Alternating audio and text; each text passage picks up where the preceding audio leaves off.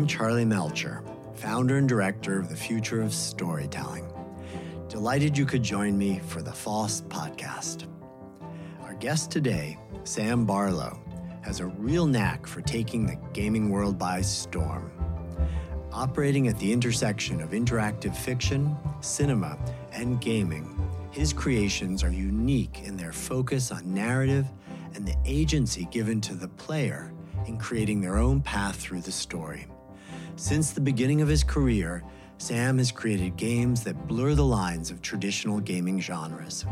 His first title, Aisle, released in 1999, let the player make only one move.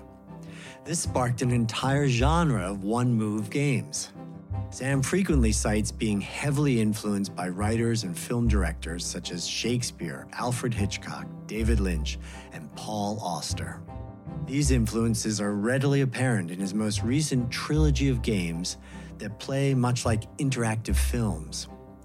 The first of the set, Her Story, was nominated for 37 awards, of which it won 13, including two BAFTAs the Seamus McNally Grand Prize at the Independent Games Festival Awards, and the Mobile Game of the Year at South by Southwest. The second in the trilogy, Telling Lies, won a Webby for Best User Experience in 2020.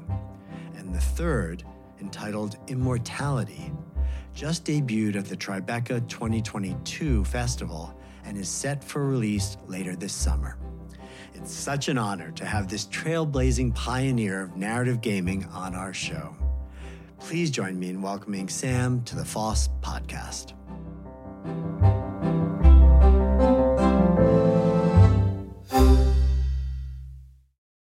Sam, it's so great to have you on the FoST podcast. Welcome. Thank you. It's great to be here. So, I know that you were part of this interactive fiction scene in the 1990s. Can you tell me a little bit about what drew you to that and what that was all about? Um, I mean, that came around.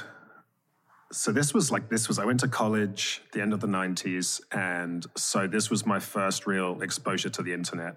Right, going into the the computer laboratories, and uh, you know, at that point, the vast majority of the internet was academic or you know small interesting bits of NASA websites or whatever. And uh, as someone that played a lot of games, uh, you know, first thing you start looking for uh, on the internet was was trying to find where do I get the games, and at that time there was this incredible kind of uh, resurgence of interest in text adventures, interactive fiction, and it was this incredible community because half of it was was kind of motivated by nostalgia for things like the the games that Infocom made in their heyday, but because it was a lot of young very savvy people. The other half was everybody there was really interested in taking these tools and repurposing them to try and make something uh, more interesting. So there was a lot of interest in sort of progressing the state of the art in what is an interactive story. And uh, there was a, a, kind of annual competition, which was a sort of locus for the community to, you know, people would come out and compete and you know show off and uh, i had a go at that and uh, put in somewhat flawed piece of work that i think at the last minute like my hard drive died and i tried to rebuild the whole thing from scratch and, and kind of after having done that i was like okay the next thing i do has to be really really good um, and that, that kind of led me to this piece called Aisle which was uh, an attempt to, to kind of break a lot of conventions and sort of play around as well with kind of what what my thoughts were at that point with like what the state of art the art was with uh, interactive fiction.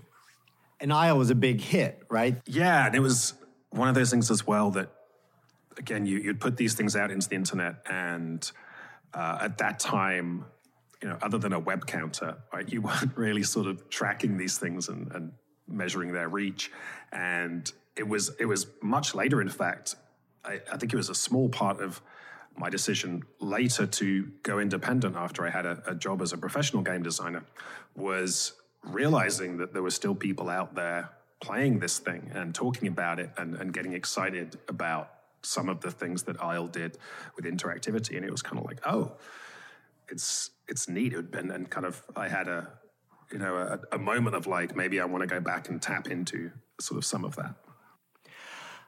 I mean, I've always seen you as somebody who's been looking to uh, push boundaries, reinvent forms, um, sort of take traditional forms, whether it's something like literature or something like film, and and think about how do you bend that in light of the way people today want to be able to interact with their stories.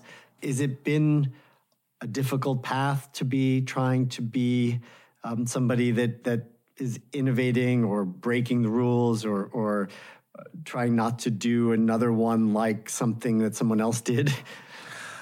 When I was a jobbing game designer and working for bigger publishers, you know, there was definitely, I think, the vast majority of my frustration was the very slow pace with which things move and evolve in, in the kind of commercial game space.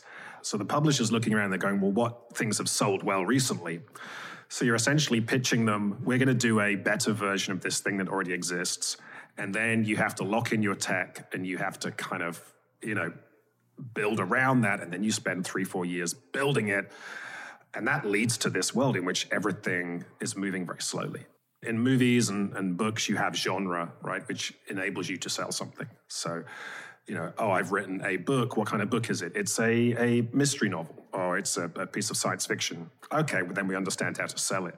And that works slightly differently in games in that, that our genres are specifically tied to mechanics and the way these things work. So if you say to someone, I'm making a first person shooter, it gets very specific in terms of how the controls will work, how, you know, you know, down to kind of minutia of, of how the work is executed. And really, that was something that I felt a lot when we worked. Uh, I worked on a couple of Silent Hill games, and these were some of the most kind of progressive, uh, kind of boundary pushing games at the time in terms of the stories they told. They were tapping into psychological horror. You had characters that were much more grounded and real than in most games. But the template was still, oh, all of these games should behave exactly like every other survival horror game. Therefore, you will be collecting medical kits, you will be finding keys and solving puzzles. And it, it always felt bizarre to me because you'd look at uh, something like Silent Hill, which was modeled very much after things like Jacob's Ladder, after more kind of weird psychological fiction. And the games themselves still had to function essentially the same as Resident Evil and Alone in the Dark had done when they kind of broke the genre. So, you know, I made the decision in, I think it was around 2014 to go independent because I was kind of, I was seeing some of what was happening in the mobile space. The big shift was when we started being able to sell our games directly via the digital stores suddenly you didn't need a publisher to bankroll you. You didn't need somebody that was going to pay the fees and buy the engines for you. So there was this kind of interesting spark of, of things happening, the, the way that phones and mobile gaming changed the interfaces and the types of people that were being exposed to the games. It felt like a moment where I was like, okay, if I if I jump off here and try some things, maybe I get to move things along more quickly than uh, is possible normally. So, one part of it was speed and being able to do things more quickly. But I also feel like you're somebody who's always really considered himself a storyteller. And you are coming out of certain powerful traditions, literary traditions, even, of wanting to have you know, complicated characters and rich narratives and psychologically challenging stories and much different than you know a, a shooter game of some sort or, or something that's testing you know fast twitch muscles. Um, in a funny way, I don't even consider you a game designer, although you that's what you consider yourself, and, and certainly what you are building are games. To me, they're stories that have interactivity mm-hmm. almost more than they are that they are games. Not everybody in the gaming world is as focused on telling the kinds of stories that you are.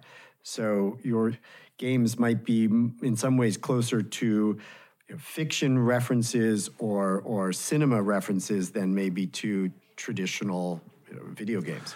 Yeah, I mean, I think the the term game is obviously has a ton of connotations. And for me, a video game is the, the loosest, most useful term to describe a piece of entertainment that takes place on a computer, right? There, there is it's it's a machine that we're interacting with to get some entertainment. And you know, and so much of this is this overlap between the technology, the commerce, you know, where can I sell this thing? What technology do I need to run it? And I think, you know, what's been good is over the last few years, you know, we are slowly expanding people's expectations. But certainly, yeah, my, all of the traditions that I'm interested in, you know, came from avant-garde traditions in literature that I've always been fascinated by, especially you know works that mess around with things structurally, whether that's like Burroughs and his cut-up techniques, or some of the kind of more experimental novels by J.G. Ballard, and you know a lot of what I look at and see in those works, there is clearly an, an, enhanced, you know, we could call it interactivity. There is there is something that the reader or audience brings to the work. And so I think a lot of what is interesting to me in storytelling is in all these spaces where there is some kind of dialogue with the audience. And, and so the reason I gravitate towards games or, or digital things is because it gives us this ability to actually you know build on that and play with it and i think you know specifically again this this kind of intersection of commerce and technology if you look at the traditions of storytelling and you know you look back back way back through history where you have oral traditions of storytelling, where uh, there, there is a reason stories were told in song and, and set to rhyme. It was because it was easier for them to be remembered and spread. And you know, you'd have people telling stories around the campfire, in which there is a level of interactivity, there is a little bit of customization going on.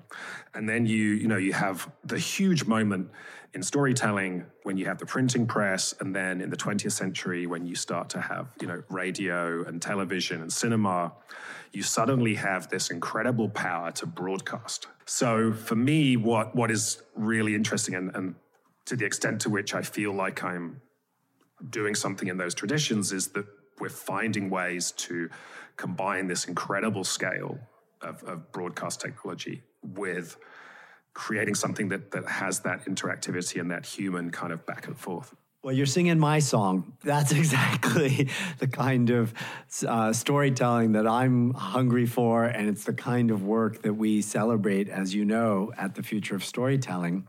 I guess one of the questions I always come back to with contemporary storytellers who are creating room for the audience, right, where there's an, a mm-hmm. role to be played as opposed to a passive one, is the question about how you manage that. How do you give room for the audience or the player to have a real role and still have there be some of your authorship or control over narrative? This seems to me one of the fundamental challenges of for storytellers in the 21st century. Talk a little bit how you wrestle with those issues. Again a lot of this came from to some extent frustrations when i was working as a commercial game designer in that I was constantly being told to not overestimate the audience. The audience might be stupid. You have to make these things very explicit. You have to explain everything. And this was completely at odds with my understanding of the audience. The amount of storytelling they've been exposed to now through television and books and comics and commercials and just, you know, being on the internet and social media now, they are so overeducated when it comes to story uh, and structure and the tropes of storytelling.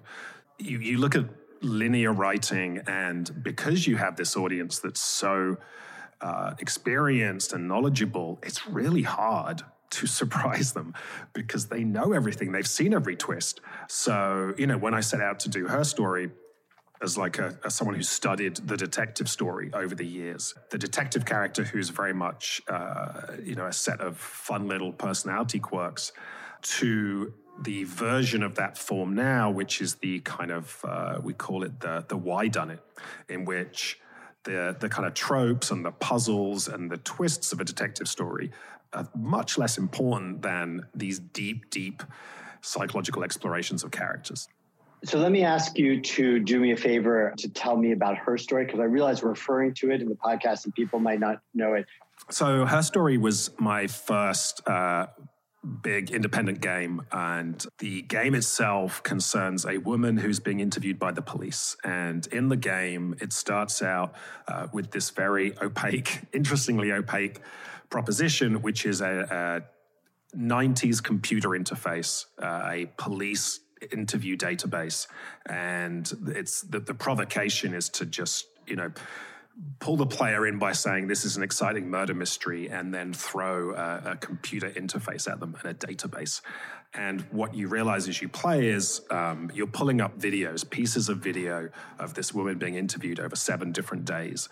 And the, the kind of key loop of the game is you'll watch this woman talk, and you can then discover more clips by typing in words. So she might refer to her husband, Simon, and so then you type Simon and you pull up more clips where she talks about her husband. And so, uh, on one hand, you're kind of playing the role of the detective in that you're kind of noting interesting things that she said. You're looking at how she's speaking. You're really trying to extract the subtext out of what is being said.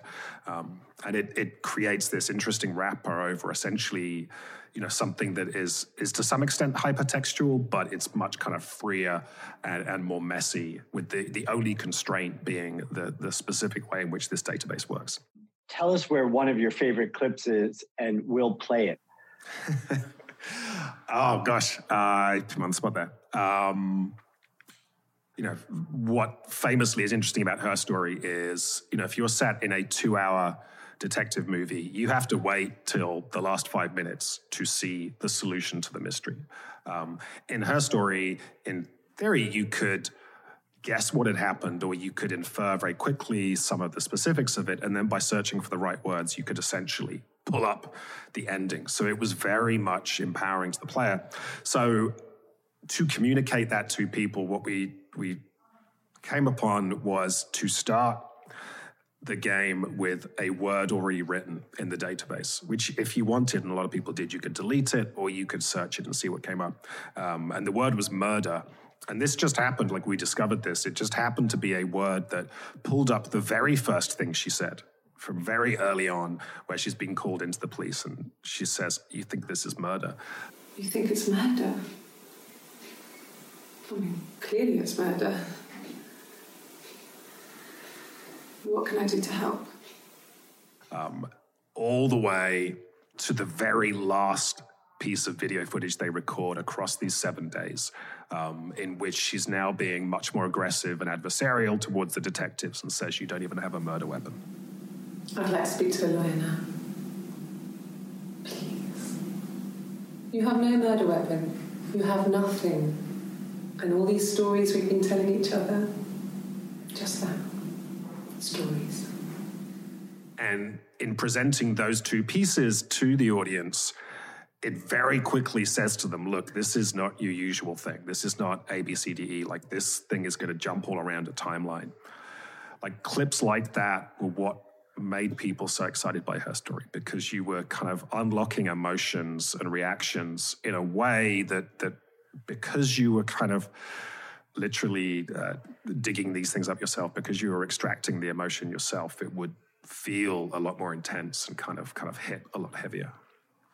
So what I'm hearing you say is that the act of discovery, the the act of the audience having some agency to interact with the content and do it with their own free will and following their own curiosity creates a more powerful response when they discover things and, and get deep into the story. Is that what you would say? For me, the more I can have the audience use their imagination, the more real it's going to feel, right? The more effective that storytelling will be.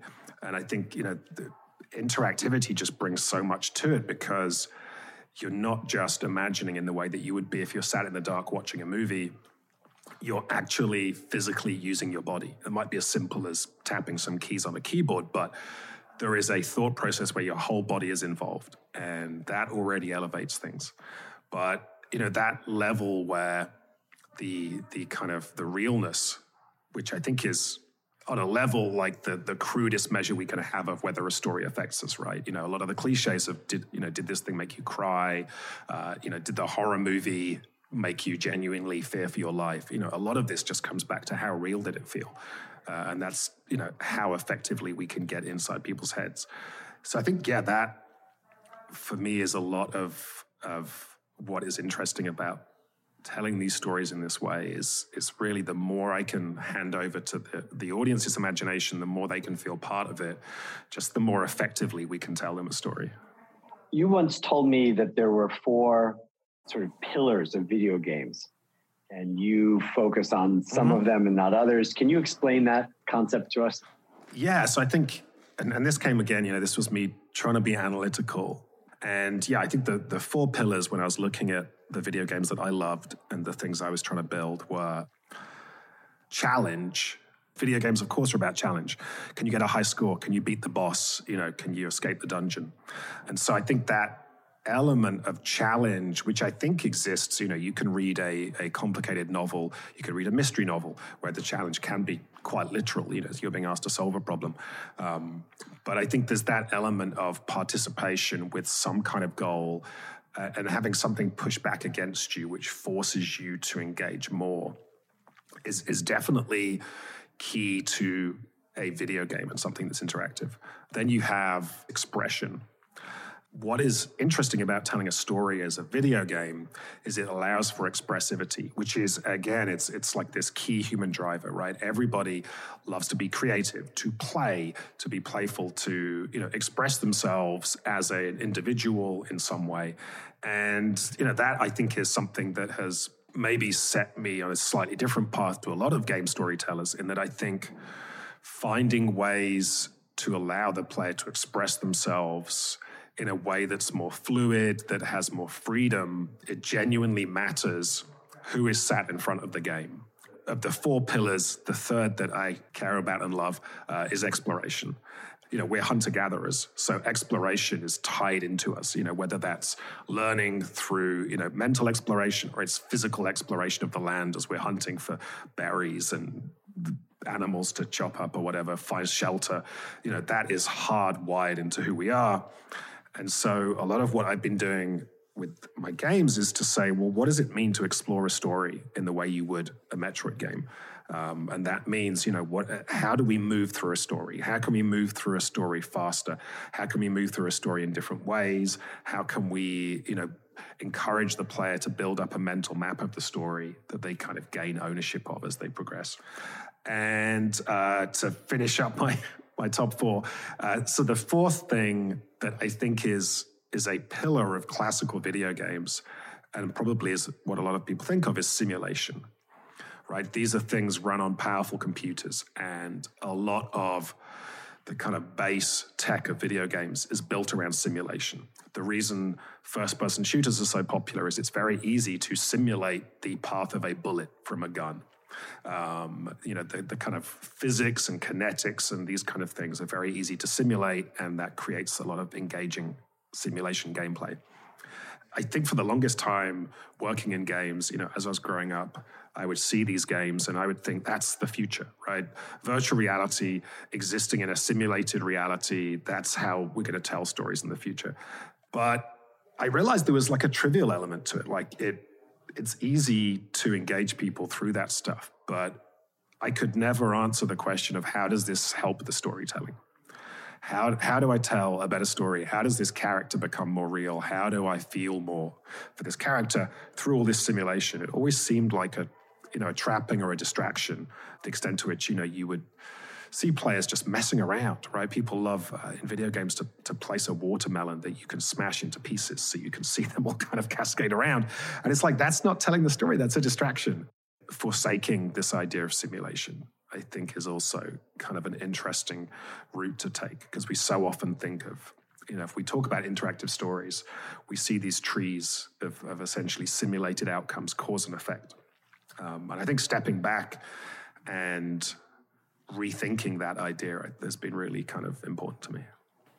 Jonathan Gottschall, in his book, The Story Animal, talks about the future of storytelling being this merging of narrative forms, literature or film, with the interactivity and agency of games, and being able to see those two things coexist and evolve into a new form. And hearing you talk, Sam, about your work and having followed your career and your wonderful pieces, I feel like you're one of these authors or auteurs who are actually very much pushing towards that new form that is some hybrid. It's not it's not a novel, it's not a game, it's something else. Does that align with the way you think about your work? As soon as I was, you know, meaningfully writing, you know, even when I was doing my art and painting, I was also figuring out how to do pixel art on the computer and what I had to program to do that. There was always that element of of having technology there and thinking about the ways in which things were cooler and more engaging. But I think, yeah, it's always blown away when I kind of look back at older pieces and realized that that everyone was trying to do this. They just didn't have the technology right. So uh, one of my favorite movies is uh, The Double Life of Veronique by Kieslowski, and reading that. Uh, he spent so long editing this movie, trying to wrestle it into shape. And he cut so many different versions. He pushed heavily for this idea of uh, having every single cinema show a different cut of the movie. And as we talk about the form and the function as well, like that movie in, in talking about what it is to be human and all of these kind of uh, threads that run through people's lives completely made sense for that approach. Uh, but at the time, again, the, the, business people said it makes no financial sense. How will people know which version they're going to see? Like, how, you know, and there have been some other examples of people trying that. Having these pieces of story be more malleable or more personalized, having them feel alive, even just on a, on a cheap level, making these things feel alive in a way that therefore my brain gets excited, right? Because it thinks this isn't just a passive experience, there's something going on here. We are so early in this march right now towards the kinds of storytelling that is responsive, that is personalized, that allows there to be a two way stream of exchange or, or influence. And so just seeing you, know, you working with this and, and pushing the medium, pushing the technologies, uh, obviously the, the computer being what it is, it allows for that kind of interactivity. Uh, there, there's so many different ways that we're, we're going through this dance between the creator and the player and trying to learn those lessons from different places and apply them to the craft of storytelling. It makes total sense to me that you call yourself, you know, a game maker, a, game designer, and that that's uh, what your studio is is doing. But really, what I think you're doing is creating the next the next generation of of literature, of of a form of high quality interactive storytelling, like the the reinvention if you will, of the novel for the 21st century. When I think of the difference between reading a book, it's like how personal that feels, right? It's it's how much my imagination is brought to bear on bringing that book to life. Uh, when I think of the theater, there is that sense of it being alive, right? Even if you're going to see the same play as someone else saw two days ago, there's a liveliness to it, right? But yeah, I think it's finding finding those ways that I think exist in in other forms that that do feel more involved and more organic and more human, and then trying to marry them with the you know the this industrial scale and the, the broadcast aspects. So you look at it and you realize, like, for creators, whatever the medium, we've always been molding things to the audience. And the problem we always had with broadcast media is there's a single audience. So you have to make a decision. Are we going to play for the, you know, is this going to be a big mainstream movie, in which case eh, we want to hit lowest common denominators. We want to you know get the reaction for the largest number of people is this more niche right so you, is it going to have a happy ending or a sad ending but the creator of that work might be quite happy with both endings depending on who the story is being pitched to so i think that you know just from the perspective of a creator to be in a position using this technology using machines to give us that flexibility to anticipate and then roll with the punches when you have your audience, um, you know, is, is clearly transformative. Is there one thing that you're really excited about, Sam, in terms of technology? Are you thinking about AI and or uh, characters that are artificially created and, and aware? Like, what, what is the thing the kind of holy grail for you that you're most excited about or waiting to have materialized to be a tool for you? I've always been interested, and I think this is where there is often friction with people's expectations and again the idea of a video game but i've always been interested in the more invisible interfaces so i did this pilot for uh, the company Eko which was a, a fun little thing that was a, a, reboot of the movie war games and one of the things we did there was it was a, a somewhat traditional branching bifurcating interactive story where things would happen differently and characters could act differently and it would loop around. Um, but rather than give you an explicit choose your own adventure choice, uh, the game just noticed what you were looking at. Um, and we, ha- we made that explicit because it was a webcam world where you would switch between different camera feeds. Um, so it was entirely hidden from the player, like what was going to lead this story in a different direction. Oh, we know that you're interested in this character. We know that you've been spying on this one and peeking closely here. So we're going to play against that, play with it.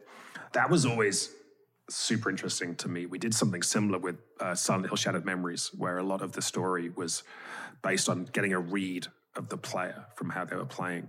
All these TV people, when I have meetings with them, they're terrified because they see how video games and social media and, and, you know everything interactive is stealing the mind share from their audience because these things as as playful creatures that like to explore and play and and have things play back with us these things are naturally drawing them in. So they they know that their television needs to change. They know that their entertainment needs to change. And you know i think that there will come a point where you will look back and it will be kind of interesting and quaint to look back and see these things that are very linear and controlled and static. Um, and I don't think we're fundamentally changing the rules of storytelling, but we are just kind of opening these things up to feel more alive. If anything, we're making it more responsive. That's all. We're just making the stories, or that's the goal at least, to make re- stories that will be more resonant for each individual, more appealing, more profound, hopefully. Though I, I must say, we need to do this carefully because stories are already one of the most powerful tools in human existence. If we're going to supercharge their power, we do need to be careful. We might um, use a moral compass in how we yield this great power of ours. yeah, no, I think that's, again, I think there's, I mean, a lot of the debate in video games has been as our stories become richer and more complicated, and because we do have this active role in them, you see a lot of companies uh, somewhat cowardly back away from engaging with the issues authentically. So it's the the cliche is to say that uh, we don't want politics in video games, or if if a story is exploring capital P politics. It's to say we'll see both sides, right? And and the player will get to explore both sides. And I think just because these things are more fluid and alive, I think at no point do you give up your role as a, as a storyteller. You know, you don't give up your responsibilities to tell something truthful. Well, I think that's a great place for us to end the conversation, Sam. Thank you for taking so much time today with me, and I look forward to participating in your stories and really look forward to the release of your newest Immortality. We'll be in a bunch of places. We're going to be on uh, Steam for PCs and Macs. We will be on Xbox Game Pass uh, for Windows and Xbox. And we will also be on the new Netflix game service. So people with an iPhone or an Android phone will be able to uh, play the mobile version of this. So we're excited to you know get it in front of lots of eyeballs and have everyone kind of dig in. How exciting. Well, I hope all of our listeners will find it in one of those platforms. And what's so exciting is my sense is it's a story for gamers and non gamers to really enjoy. So, again, thank you and great speaking with you. And we'll look forward to more soon. Likewise. Big thank you to Sam Barlow for joining me on today's episode. Sam's newest game, Immortality, is set to release later this summer. You can experience Sam's games for yourself by using the links in this episode's description. My sincere thanks to you, our listeners. If you enjoyed the podcast and want more FoST in your life, Please leave us a review wherever you get your podcasts and sign up for our free monthly newsletter at FOST.org. Future of Storytelling podcast is produced by Melcher Media in collaboration with our talented production partner, Charts and Leisure. I hope we'll see you again soon for another deep dive into the world of storytelling. Until then, please be safe, stay strong, and story on.